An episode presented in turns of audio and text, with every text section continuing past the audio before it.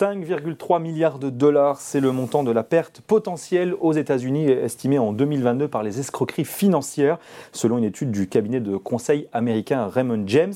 57 pyramides de Ponzi, dont environ hein, une par semaine, hein, qui ont été démantelées outre-Atlantique. C'est 70% de plus qu'en 2021 et un quart d'entre elles hein, sont portées par les crypto-monnaies. Bonjour Pierre Sabatier. Bonjour Julien. Merci d'être avec nous, président de PrimeView. Est-ce qu'on peut rappeler, avant d'avoir votre lecture sur le sujet, mais peut-être rappeler déjà ce que c'est qu'une pyramide de Ponzi? Tout, tout simplement.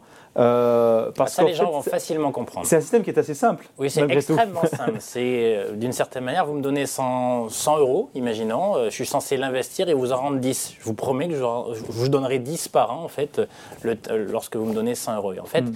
vous touchez bien les 10, donc les 100, vous les avez donnés à votre gestionnaire. il vous donne bien 10 par an, sauf que le 10, ça ne vient pas du bon investissement qu'il a fait avec les 100 euros. Imaginez qu'il a investi dans des actions, dans des obligations qui rapportent du 10, il est en capacité de vous les rendre. C'est le rendement.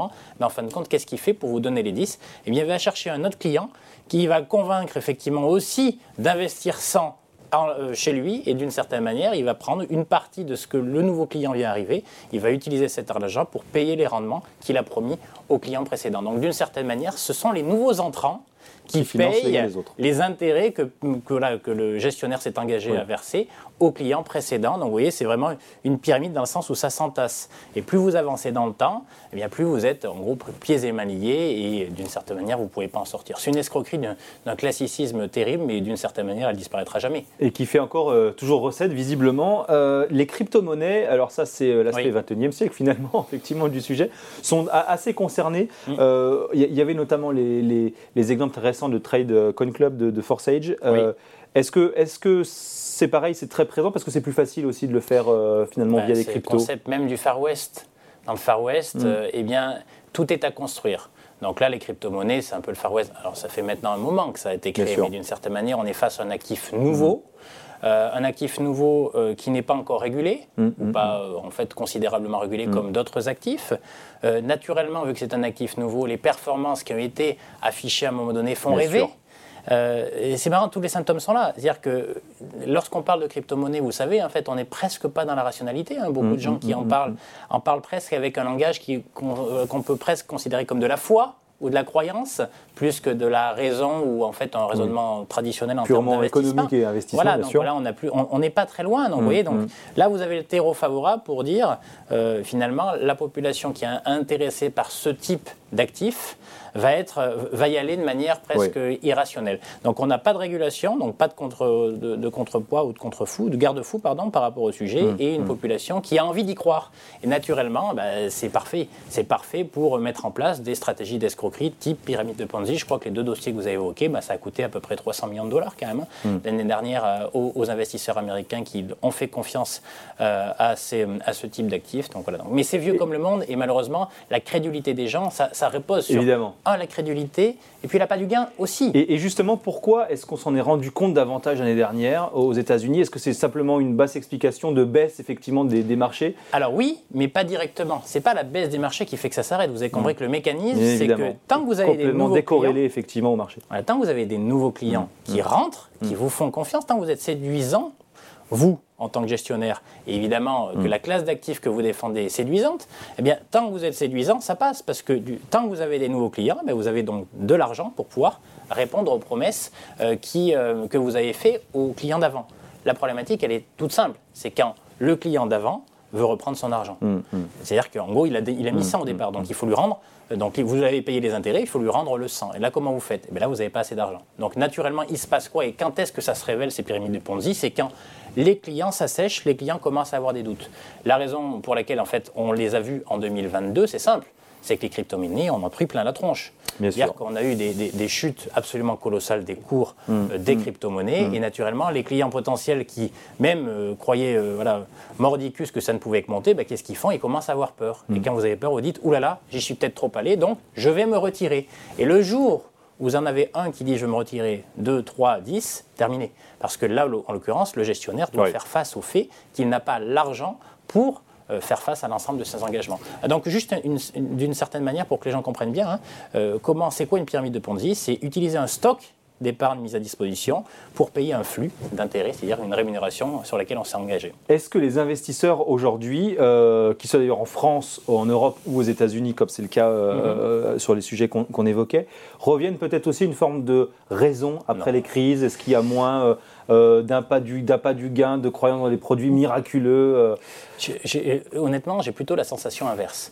Euh, le fait est que les grandes crises qu'on a vécues sur les marchés euh, financiers, en réalité, on, va mettre de côté. Alors 2022, c'est particulier, mais c'est pas encore une très grave crise. Hein. C'est une crise de correction, de valorisation, parce mm. qu'on était sur des niveaux mm. démentiels. Euh, les actions ont déjà repris en fait pas mal de une forme de sagesse. Les obligations, en fait, on a eu un réajustement d'origine financière. Bon là, je veux dire, ça, va, ça a été difficile, mais ça mm, va. la crise sanitaire, ça a duré quoi?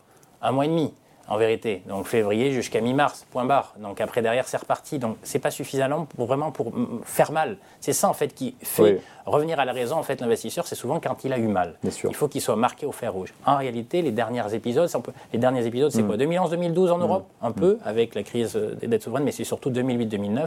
Je rappelle à l'époque moins 55% de baisse des indices généraux actions hein, entre entre 2007 et 2009, et avant 2000-2003 avec là aussi en fait 55% de, de vraies corrections. Donc ça fait longtemps en fait que les investisseurs n'ont pas véritablement eu mal, c'est-à-dire ont eu à déboucler des paris et ensuite tout, surtout ont dû à atterrir sur finalement qu'est-ce que vaut véritablement leurs investissements dans lesquels. Et donc ces ajustements-là, ça fait longtemps qu'on ne les a pas eus.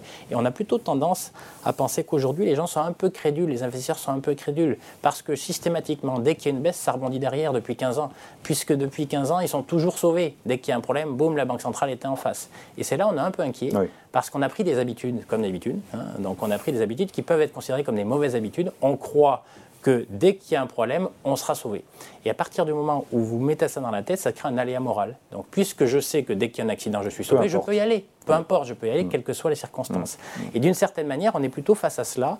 Là où on est un peu inquiet, c'est que, attention, hein, on est quand même face à des, un monde dans lequel, euh, qui est perclus de tensions de tension, évidemment. Je ne vais pas revenir sur la question géopolitique, avec euh, l'émergence d'une prime de risque géopolitique qui peut survenir du jour au lendemain. Et donc, tout de mm. suite, faire corriger en fait, les, marchés financiers. Mais au-delà, on est face, à la, pour la première fois depuis 15 ans, à des politiques monétaires qui deviennent véritablement restrictives. Pour le moment, on n'a eu que la question financière à gérer. En 2023, on aura probablement la question de l'économie réelle, des conséquences sur l'économie réelle que ça va générer, que les, doutes que ça va ensuite générer aussi sur la capacité des entreprises à continuer à afficher des niveaux de profitabilité qui sont démentiellement hmm. élevés par hmm. rapport à l'histoire. Hmm. Donc, oui, on est face à cela. Donc, on n'est pas tout à fait à l'abri d'avoir des corrections de prix qui sont conséquentes en 2023. Et naturellement, ça révélera encore une fois les investissements peut-être euh, qui, euh, enfin, en gros, la faiblesse d'un certain nombre d'investisseurs qui ont fait preuve d'un peu de crédulité et un peu d'avidité. Et justement, en, une minute, mais quel conseil finalement, alors j'allais dire de placement raisonné, efficace, euh, on, peut donner? Et notamment, vous parliez de la conséquence sur l'économie réelle, mais est-ce que finalement on continue encore de regarder euh, les marchés actions tout simplement aujourd'hui? Alors, plus globalement, quand même, là on parle de pyramides de Ponzi qui viennent du fait qu'on est plus sur de l'ordre de l'irrationnel et de la croyance, de la croyance dans la capacité en fait d'un investisseur à vous rendre des rendements démentiels. Donc on ne les ramènera pas ces gens-là effectivement sur des marchés, bah, sur, si, maintenant ils ont eu mal, investissements plus raisonnables. Là maintenant ils ont eu mal, donc peut-être qu'ils en, grosso modo, le premier conseil qu'on peut donner, il faut arrêter de croire au Père Noël, en fait. Mais c'est vrai que c'est une, une, promesse intéressante. Après, sur le reste, en fait, des actifs aujourd'hui, nous, clairement, euh, surtout au regard, en fait, du chemin parcouru par les actions depuis maintenant 4 à 5 mois, puisqu'il y a eu un rebond très violent, beaucoup moins aux États-Unis qu'en Europe, mais on a quand même sur des niveaux actions qui ont mmh. retrouvé pour certains marchés, notamment français, leur plus haut historique, alors même qu'on est au-devant de ralentissement. Après, est-ce qu'il s'appellera récession ou pas On verra, mais on est au-devant de ralentissement. C'est-à-dire que les mauvaises nouvelles sur le front de la macro, elles sont devant nous, pas derrière nous, mm, mm, parce que les mm, politiques monétaires, elles mettent traditionnellement 12 à 18 mois pour avoir des conséquences sur l'économie réelle. Donc on est, on est au-devant en fait de cela. Euh, évidemment, les marchés, les, marchés actions nous paraissent aujourd'hui très valorisés, pour le moment trop valorisés. Donc il faut être prudent sur cette classe d'actifs. Nous, clairement, depuis en fait la fin de l'année dernière, on considère que le marché obligataire les bons émetteurs, en fait, les entreprises qui, sont, qui seront en capacité de mm. franchir finalement les difficultés de 2023, d'économie réelle en 2023, et donc de maintenir leurs engagements, bah, c'est plutôt une opportunité. Je rappelle quand même qu'il y a deux ou trois ans, pour le coup, là on ne parle pas en fait de pyramides de Ponzi, de rendements qui sont gigantesques, mais il y a deux ou trois ans, je vous aurais dit qu'une obligation souveraine, une obligation en fait d'entreprise vous aurait apporté sur 10 ans du 5 à 6% par an, vous ne m'auriez pas cru. Ça aurait été en fait une opportunité formidable en termes d'investissement.